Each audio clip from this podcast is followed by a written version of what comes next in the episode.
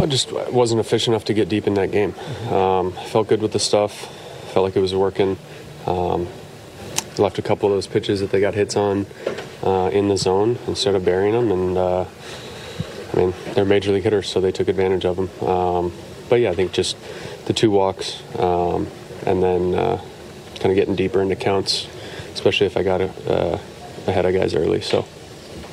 What is the biggest difference for you on nights where you have that really good command and are, are kind of attacking the zone like you have versus nights where it's not quite where you want it to be? Well, I think it's just um,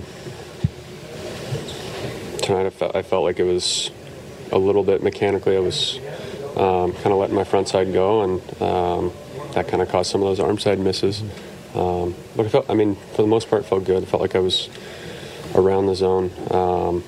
Just needed to, to put a couple more of those and um, really drive those in there for strikes. At what point this week did you have a good idea you'd be pitching tonight?